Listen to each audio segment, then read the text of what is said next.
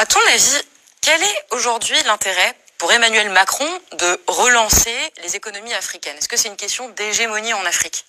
Je pense qu'il y, a un intérêt clairement pour la France hein, de ne pas laisser euh, l'Afrique euh, s'enfoncer dans la pauvreté. C'est plutôt une question économique qu'une question euh, d'humanisme. La France a une grosse partie de ses multinationales qui produisent les biens primaires que sont l'énergie, les matières premières en Afrique.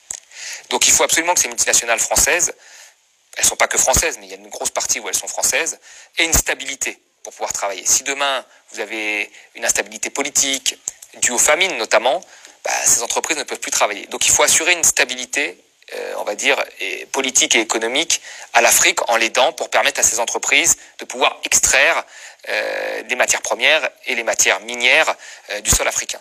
Parce que ces entreprises sont françaises. Et puis l'autre chose, c'est que la balance commerciale de la France est excédentaire envers l'Afrique. C'est-à-dire que nous exportons beaucoup de biens vers l'Afrique. Donc si l'Afrique n'a pas les moyens de nous les acheter, il y a moins d'exportation pour nos entreprises. Et s'il y a moins d'exportation, bah, il y a moins de, bénéfices. Donc le but en fait du maintien de, l'Afrique dans une condition, on va dire, intermédiaire, c'est-à-dire qu'elle puisse acheter nos biens et qu'on puisse extraire euh, ces matières premières, eh ben, c'est la nécessité pour que notre économie fonctionne bien. Et c'est le but du sommet là en fait. Donc on va injecter quelques liquidités pour qu'elle aille un peu mieux et pour qu'on puisse toujours commercer dans les deux sens avec elle. Mais aucunement ce sommet n'a pour but de sortir euh, l'Afrique euh, de, la pauvreté et de la mettre sur la voie du développement. Parce que ni nos entreprises qui sont sur place, ni nos entreprises qui sont en France et qui exportent vers l'Afrique n'ont intérêt, in fine, à ce que l'Afrique s'en sorte mieux.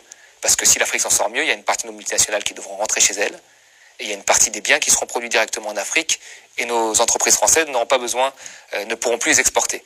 Donc le, but est toujours de maintenir l'Afrique dans une position plutôt intermédiaire, suffisante, qu'elle ne tombe pas dans le chaos, mais qu'elle ne se développe pas non plus. C'est un peu l'objet de ce sommet où on annule un petit peu de dette, où on donne un petit peu d'argent par-ci par-là, sans que ce soit un grand virage économique pour l'Afrique.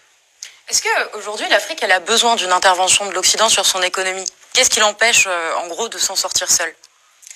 Alors, déjà, ce qu'il faut globalement se développer euh, quand on est un pays pauvre dans une économie euh, déjà, dans, une économie mondiale où il y a déjà des pays développés, c'est très difficile. Surtout dans une économie mondiale où on prône à l'Organisation mondiale du commerce le libre-échange.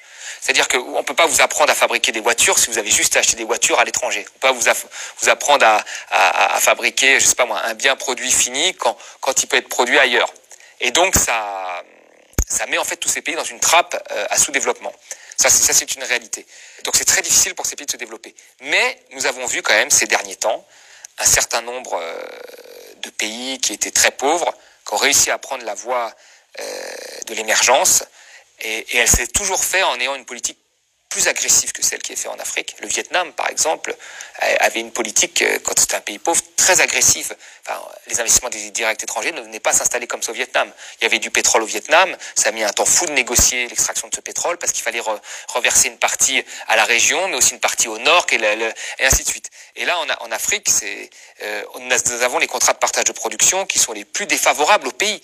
Donc il y a un problème quand même d'agressivité des dirigeants africains dans la négociation de l'extraction de euh, minière. Et puis après, il y a toute la question du financement et des plans d'ajustement structurel du FMI dont on va parler, qu'ont subi l'Afrique. L'Afrique a été un véritable laboratoire des politiques d'ajustement structurel euh, du FMI avec des conséquences très négatives euh, sur la lutte contre la pauvreté.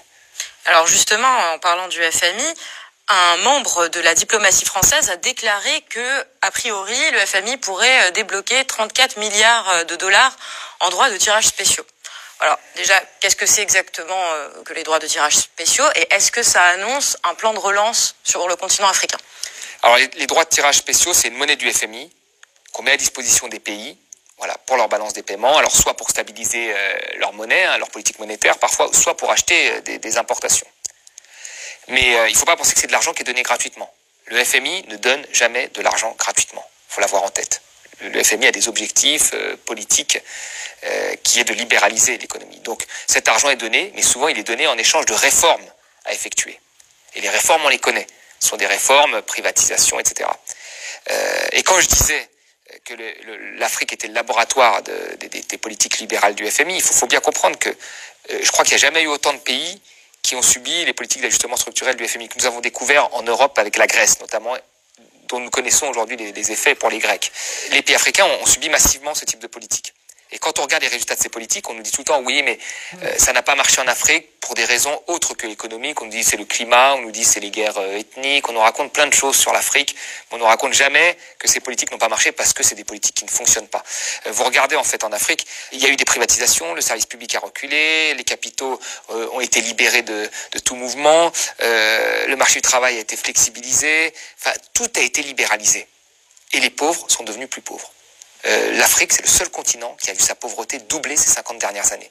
Et c'est le continent qui a le plus appliqué les politiques d'ajustement structurel euh, du, du, FMI.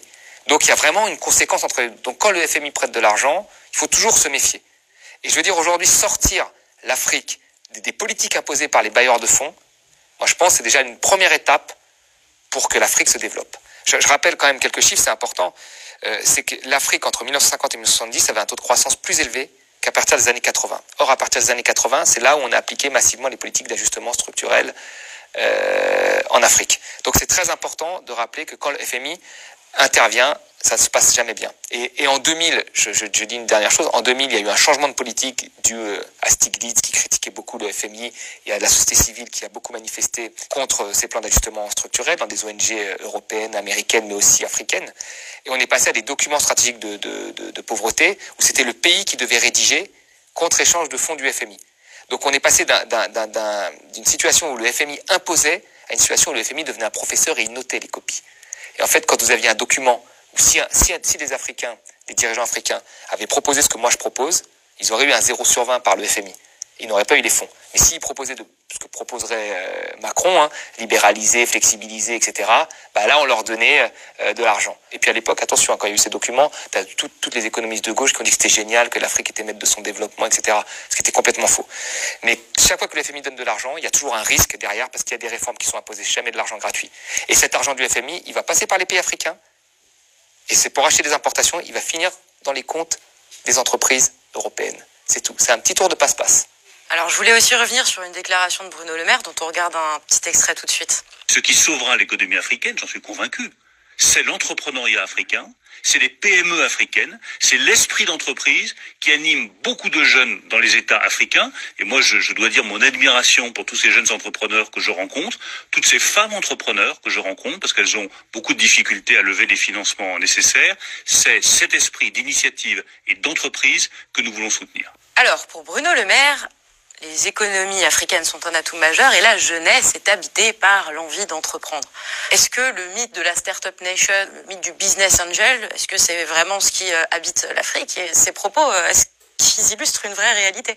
Là, on est toujours dans le même mythe, hein, le mythe euh, de l'esprit d'entreprise. En fait, si les Africains réussissent pas, c'est parce qu'ils n'ont pas l'esprit d'entreprise. Alors que nous, on l'a beaucoup en France et en Europe. C'est un peu ça. Alors, ça montre une vraie méconnaissance, moi je trouve, de des, problèmes de l'Afrique et de l'Afrique en général.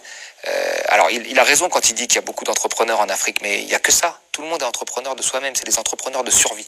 Vous avez des pays où 70% de la population vivent en auto-entrepreneur quasiment. C'est-à-dire que c'est des petits entrepreneurs de la vie quotidienne. Vous savez, quand vous avez des défaillances des institutions, des défaillances de marché, vous les comblez avec une forme d'entrepreneuriat privé de survie. C'est-à-dire que vous allez euh, dans une administration, vous faites trois heures de queue. Ben, vous avez des gens qui sont des, gens qui se font payer pour faire la queue à votre place. C'est leur métier. Ils ont monté cette entreprise, ils disent tiens, il y, a un problème, une défaillance, on attend trois heures pour faire la queue. Moi, je vais créer mon entreprise, je fais la queue à ta place, tu me donnes de l'argent. Donc tu fais la queue, l'autre il va au café, voilà. Euh, vous avez euh, des, gens qui sont en même temps fonctionnaires, mais comme l'État a, des, retards de paiement parfois, bah, ils montent leur petite entreprise pour faire du café devant le, le Enfin, tous ce sont des auto-entrepreneurs. Vous avez tous les métiers possibles, inimaginables qui ont été inventés en Afrique. Donc les gens, ce sont des entrepreneurs nés, beaucoup plus qu'en France. Ça, il faut dire la vérité. Le Bénin, par exemple, 70%, ce sont des auto-entrepreneurs.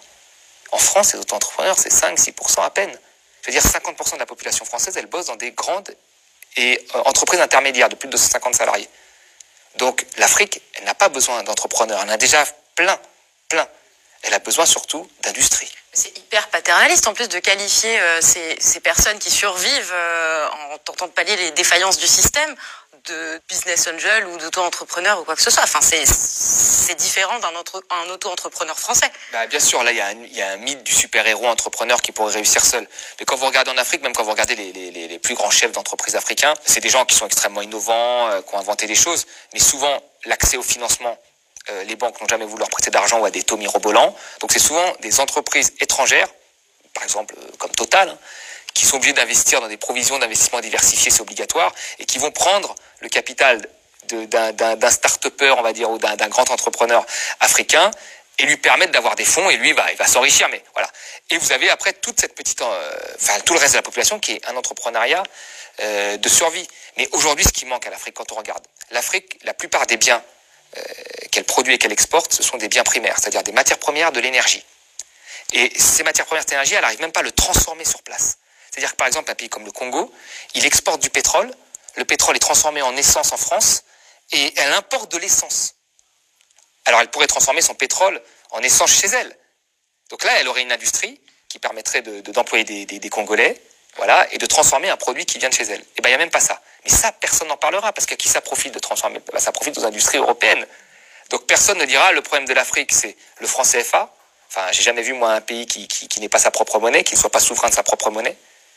Quand, on a, quand un étudiant, quand Macron était en visite en Afrique, qu'il a tutoyé un président qui allait comme ça en disant qu'il allait réclamer, réparer la clim, on s'en souvient ça, on le tutoyait, on reste ici, tu vas réparer la clim.